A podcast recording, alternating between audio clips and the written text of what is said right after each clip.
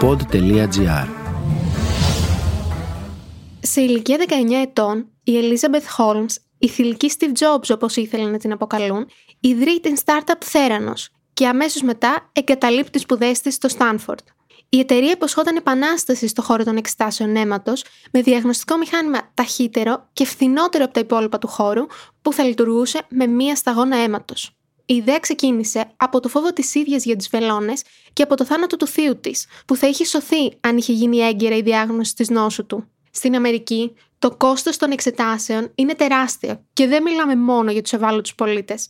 Οπότε όλοι ήθελαν ένα kit που υποσχόταν ότι μία σταγόνα αίματος θα τους γλίτωνε από εκατοντάδες εξετάσεις.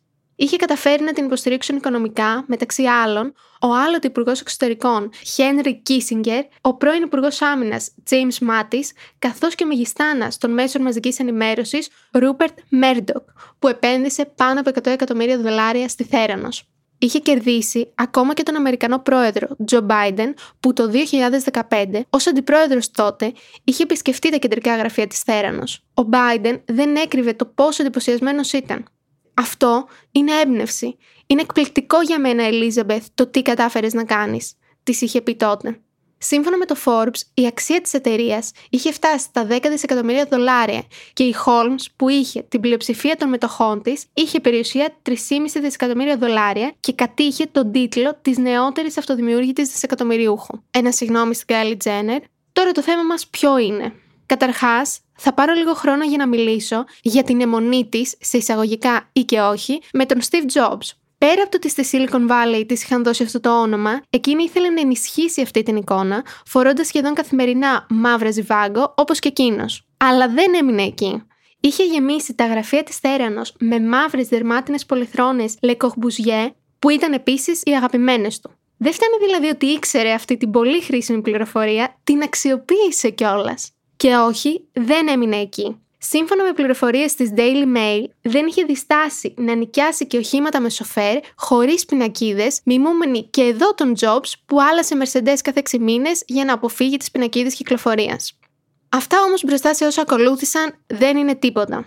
Η Holmes, όπως αποκάλυψε για πρώτη φορά το 2015 η Wall Street Journal, είχε εξαπατήσει τους επενδυτές της και το μηχάνημα που υποσχόταν ποτέ δεν λειτουργήσε σε απόφαση δικαστηρίου της Καλιφόρνια, που εν τέλει θα επηρεάσει και τον τρόπο με τον οποίο λειτουργούν γενικά οι εταιρείες στη Silicon Valley, η Elizabeth Holmes κρίθηκε ένοχη για απάτη σε βάρος επενδυτών. Η διαδικασία διήρκησε πάνω από τρεις μήνες και οι ένορκοι αποφάνθηκαν ομόφωνα πως είναι ένοχοι για απάτη σε βάρος επενδυτών για τέσσερις από τις 7 κατηγορίες εναντίον της. Η καταδίκη της 37χρονη Holmes σημαίνει πως μπορεί να της επιβληθεί και ποινή κάθριξης 20 ετών, κάτι που μάλλον δεν θα γίνει λόγω του πρώτερου έντιμου βίου της. Το ενδιαφέρον είναι ότι αυτή η απόφαση αλλάζει σιγά σιγά και τη γενικότερη φάση της Silicon Valley και της φιλοσοφίας fake it till you make it που επικρατεί εκεί. Πολλές φορές, startups παρουσιάζουν μια υπερβολικά ελκυστική εκδοχή της επιχειρηματικής δράσης τους και εξοραίζουν τις μελλοντικές τους προοπτικές σε μια προσπάθεια να προσελκύσουν υποψήφιους επενδυτές.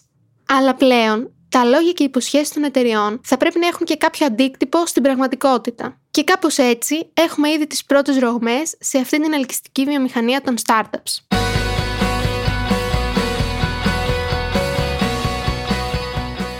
Ήταν το podcast «Τι φάση» σήμερα με την Ελένα Παπαδοκοστάκη. Στους ήχους ο Νίκος Λουκόπουλος.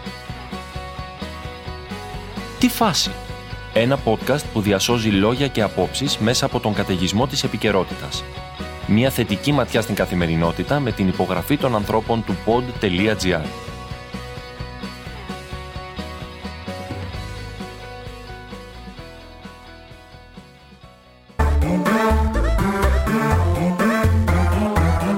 pod.gr.